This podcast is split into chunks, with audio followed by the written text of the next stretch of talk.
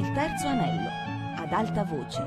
Massimo Popolizio legge Le avventure di Tom Sawyer di Mark Twain, traduzione di Vincenzo Mantovani. Continuando ad ascoltare dai brandelli della conversazione tra sua zia e la signora Harper, Tom riuscì a capire che in principio si era congetturato che i ragazzi fossero morti annegati mentre facevano il bagno.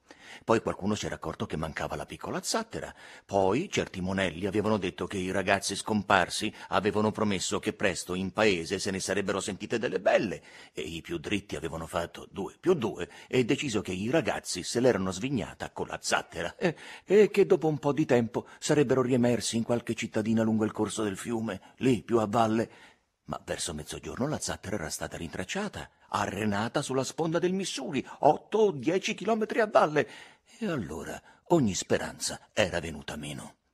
Dovevano essere annegati, altrimenti la fame li avrebbe fatti ritornare a casa al cader della notte, se non prima. Si riteneva che la ricerca dei corpi fosse stata un tentativo infruttuoso solo perché l'annegamento doveva essere avvenuto in mezzo al fiume, dal momento che i ragazzi, essendo dei buoni nuotatori, avrebbero altrimenti raggiunto la riva. Beh, questo era stato mercoledì sera. Se i corpi non fossero saltati fuori entro la domenica, si sarebbe abbandonata ogni speranza e quel mattino avrebbe avuto luogo il servizio funebre. Tom rabbrividì. La signora Harper augurò agli altri una singhiozzante buonanotte e voltò le spalle per andarsene. Allora, mosse da un reciproco impulso, le due donne afflitte si gettarono l'una nelle braccia dell'altra per farsi un bel pianto consolatorio e si divisero. Eh, zia Polly fu molto più tenera del solito nel dare la buonanotte a Sid e a Mary. Sid tirava un pochino su col naso e Mary se ne andò piangendo come una fontana. Zia Polly si mise in ginocchio e pregò per Tom in un modo così fervido e toccante e con un amore così smisurato nelle parole e nella vecchia voce tremula che il ragazzo piangeva nuovamente a calde lacrime molto prima che lei avesse finito. Dovette starsene immobile per un bel pezzo dopo che zia Polly se ne fu andata a letto, perché la donna continuava di tanto in tanto a lanciare esclamazioni di sconforto e a girarsi e a rigirarsi nel letto ma finalmente restò immobile anche lei, gemendo appena sommessamente nel sonno. Allora il ragazzo uscì furtivamente, si drizzò a poco a poco accanto al letto, schermò la candela con la mano e si fermò a guardarla. Il suo cuore era pieno di compassione per lei. Estrasse il suo papiro di sicomoro e lo depose vicino alla candela. Ma a un tratto ebbe un'idea e rimase lì a pensarci. La brillante soluzione ispiratagli da quell'idea lo illuminò in viso. Tom si mise in fretta la corteccia in tasca, poi si chinò a baciare quelle labbra scolorite e fece subito la sua uscita furtiva, chiudendosi la porta alle spalle. Tornò all'imbarcadero e non vi trovò nessuno, e salì audacemente sul battello perché sapeva che a bordo c'era solo un guardiano che a una certa ora se ne andava a letto e dormiva come un ghiro. Slegò la barca a poppa vi si lasciò scivolare dentro e poco dopo stava remando cautamente controcorrente. Quando fu quasi due chilometri a monte del paese, cominciò la traversata in diagonale, remando con tutta la sua forza. Toccò terra giusto giusto all'altezza dell'imbarcadero sull'altra sponda, perché quello era un lavoro che conosceva bene per un attimo provò la tentazione di impadronirsi della barca, dicendosi che poteva essere considerato un vascello e perciò una preda legittima per un pirata, ma sapeva che l'avrebbero cercata dappertutto e che una battuta del genere avrebbe potuto concludersi con altre rivelazioni. Allora saltò sulla riva e si addentrò nel bosco. Si sedette e riposò a lungo, sforzandosi in tutti i modi di star sveglio, e poi iniziò stancamente l'ultimo tratto del viaggio. La notte era quasi alla fine. Quando si trovò alla stessa altezza del banco di sabbia dell'isola, era giorno fatto. Si riposò di nuovo finché non spuntò il sole, indorando il grande fiume col suo splendore, e poi si tuffò nella corrente. Poco dopo si fermava gocciolante alle soglie dell'accampamento e sentì Joe che diceva No, Tom è leale, Huck, tornerà, non diserterà. sa che sarebbe un'onta per un pirata e Tom è troppo orgoglioso per fare una cosa simile. Starà macchinando qualche cosa. Eh, ma che cosa? mi domando. Beh, ad ogni modo, la roba è nostra, no? Eh, quasi, ma non ancora, Hack. Il messaggio dice che lo diventerà se non sarà tornato prima di colazione. Cosa che ho fatto? esclamò Tom con uno splendido effetto teatrale, facendo il suo solenne ingresso nell'accampamento. Di lì a poco si imbandì una sontuosa colazione a base di pesce e pancetta, e mentre i ragazzi si accingevano a divorarla, Tom raccontò, con tutti gli abbellimenti necessari, le sue avventure. Ah, quando la storia finì, erano un pugno di eroi vanesi e tracotanti. Ah, poi Tom si nascose in un cantuccio, all'ombra, per dormire fino a mezzogiorno, e gli altri pirati si prepararono a pescare e a proseguire le loro esplorazioni. Dopo pranzo tutta la banda andò a caccia di uova di tartaruga sulla barra. Giravano qua e là, conficcando uno stecco nella sabbia, e quando scoprivano che affondava facilmente, si mettevano in ginocchio e scavavano con le mani. Beh, a volte da un solo buco toglievano anche cinquanta o sessanta uova. Eh, erano degli oggetti bianchi, perfettamente rotondi, un po' più piccoli di una noce. Quella sera banchettarono con una grandiosa frittata e ne fecero un'altra il venerdì mattina.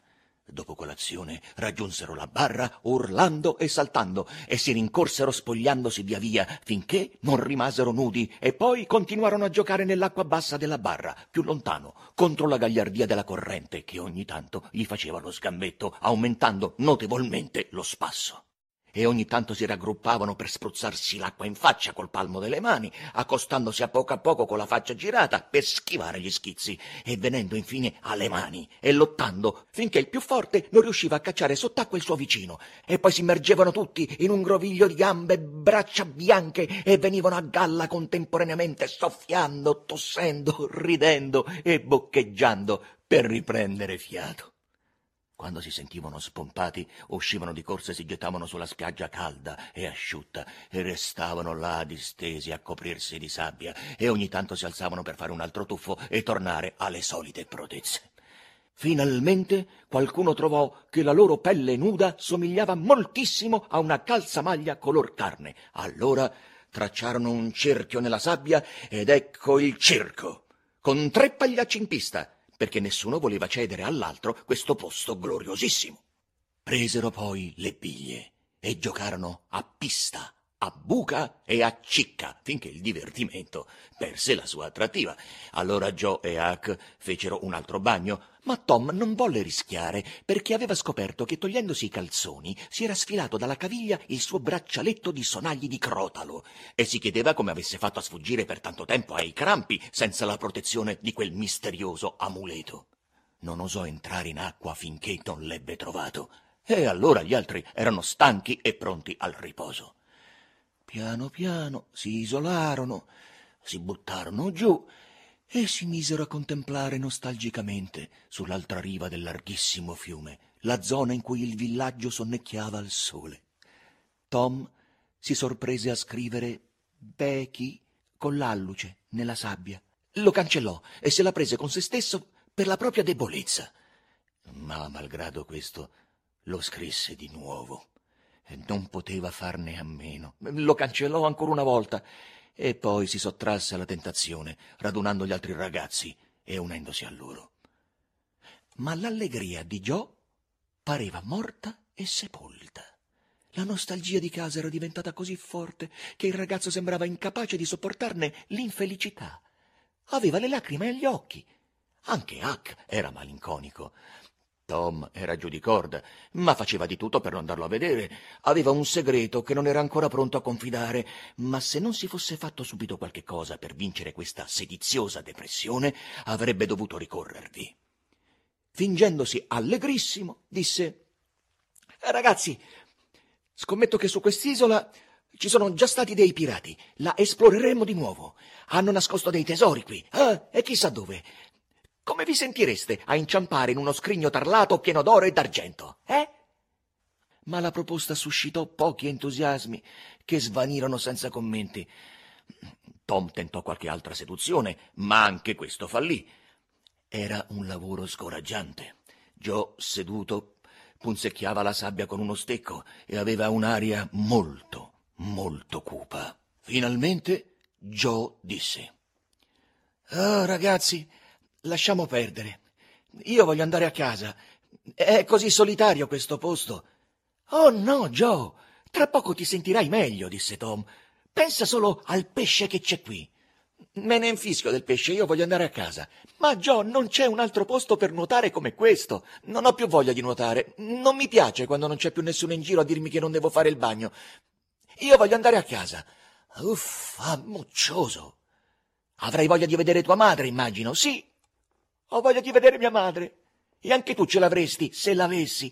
E non sono più moccioso di te. E Joe tirò un po' su col naso. Ah, Beh, lasciamo che il piagnucolone vada a casa dalla mamma. Eh, Hack? Oh, poverino, vuol vedere sua madre. E così sia. A te piace questo posto, vero, Hack? Noi restiamo, no? Hack disse... Mm, sì, senza il minimo entusiasmo. Non ti rivolgerò più la parola finché campo, disse Joe alzandosi in piedi. Ecco. E imbronciato si allontanò e cominciò a vestirsi.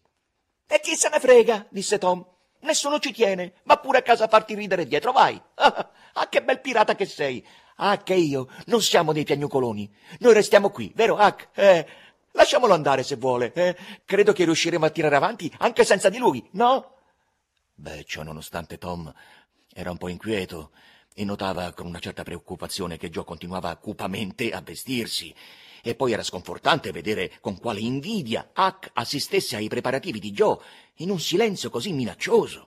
Finalmente, senza una parola di saluto, Joe cominciò a guardare il canale che li separava dalla costa dell'Illinois. Tom aveva il cuore nei calcagni. Lanciò un'occhiata ad Huck. Huck non la sostenne e abbassò lo sguardo e poi disse Anch'io voglio andare via, Tom. Già cominciava a sentire la solitudine e ora sarà peggio. Andiamo via anche noi, Tom. Io no. Voi due potete andarvene se volete. Io voglio restare. Sarà meglio che io me ne vada, Tom. Beh, allora vattene. E chi te lo impedisce? Huck cominciò a raccattare i suoi indumenti sparsi qua e là e disse: Tom, vorrei che venissi anche tu. Pensaci. Ti aspetteremo quando saremo là, eh? Beh, aspetterete un bel pezzo. Tutto qui. Huck cominciò ad allontanarsi, addolorato, e Tom lo seguì con lo sguardo, mentre il cuore gli si apriva un forte desiderio di vincere il proprio orgoglio e andare con loro. Sperava che i ragazzi si fermassero, ma loro continuavano a guardare lentamente il canale. Tutto a un tratto Tom si accorse che l'isola era diventata solitaria e silenziosa. Ingaggiò un'ultima lotta con il suo orgoglio e poi partì all'inseguimento dei compagni, urlando Aspettate! Aspettate! Devo dirvi qualcosa! Quelli allora si fermarono e si voltarono indietro, e quando li ebbe raggiunti, Tom cominciò a svelare il suo segreto, e loro lo ascoltarono imbronciati finché non videro dove voleva andare a parare. E allora sbottarono in un grido di guerra, di entusiasmo e di approvazione, e dissero che era splendido e che se Tom gliel'avesse detto prima non sarebbero andati mai via. Lui trovò una scusa plausibile, ma il suo vero motivo era stato il timore che nemmeno quel segreto avrebbe impedito loro di andarsene. Per questo lo aveva tenuto di riserva come estrema risorsa. I ragazzi tornarono indietro allegramente e ripresero di buona lena i loro giochi, chiacchierando senza posa del fantastico piano di Tom e ammirandone la genialità. Dopo una cena squisita di uova e di pesce, Tom disse che ora voleva imparare a fumare. Joe gradì l'idea e disse che anche a lui sarebbe piaciuto provare. Così Huck fece delle pipe e le riempì. Questi novizi non avevano mai fumato altro che sigari di foglie di vite, che mordevano la lingua e comunque non erano considerati roba da uomini. Poi si sdraiarono, appoggiandosi ai gomiti, e cominciarono ad aspirare con prudenza e con poca fiducia. Il fumo aveva un sapore sgradevole che provocò qualche conato di vomito, ma Tom disse Non ci picchia, ma è facilissimo. Eh, se avessi saputo che era tutto qui, avrei imparato da un pezzo. Anch'io, disse Joe. È una cosa da niente. Cavolo, quante volte ho guardato la gente che fumava e mi sono detto, beh, vorrei saperlo fare anche io, ma non avrei mai pensato di esserne capace, disse Tom. Io sono fatto proprio così, no, Huck? Eh, tu mi hai sentito parlare così, no? Eh, Huck, oh, e dillo tu. Huck, dillo se non è vero. Sì, un mucchio di volte, disse Huck. Beh, anche io, disse Tom. Eh, centinaia di volte. Una volta laggiù vicino al mattatoio. Eh, e non ti ricordi, Huck? C'era Bob Turner e John Miller e Jeff Thatcher quando l'ho detto. Non ti ricordi, Huck, quando l'ho detto?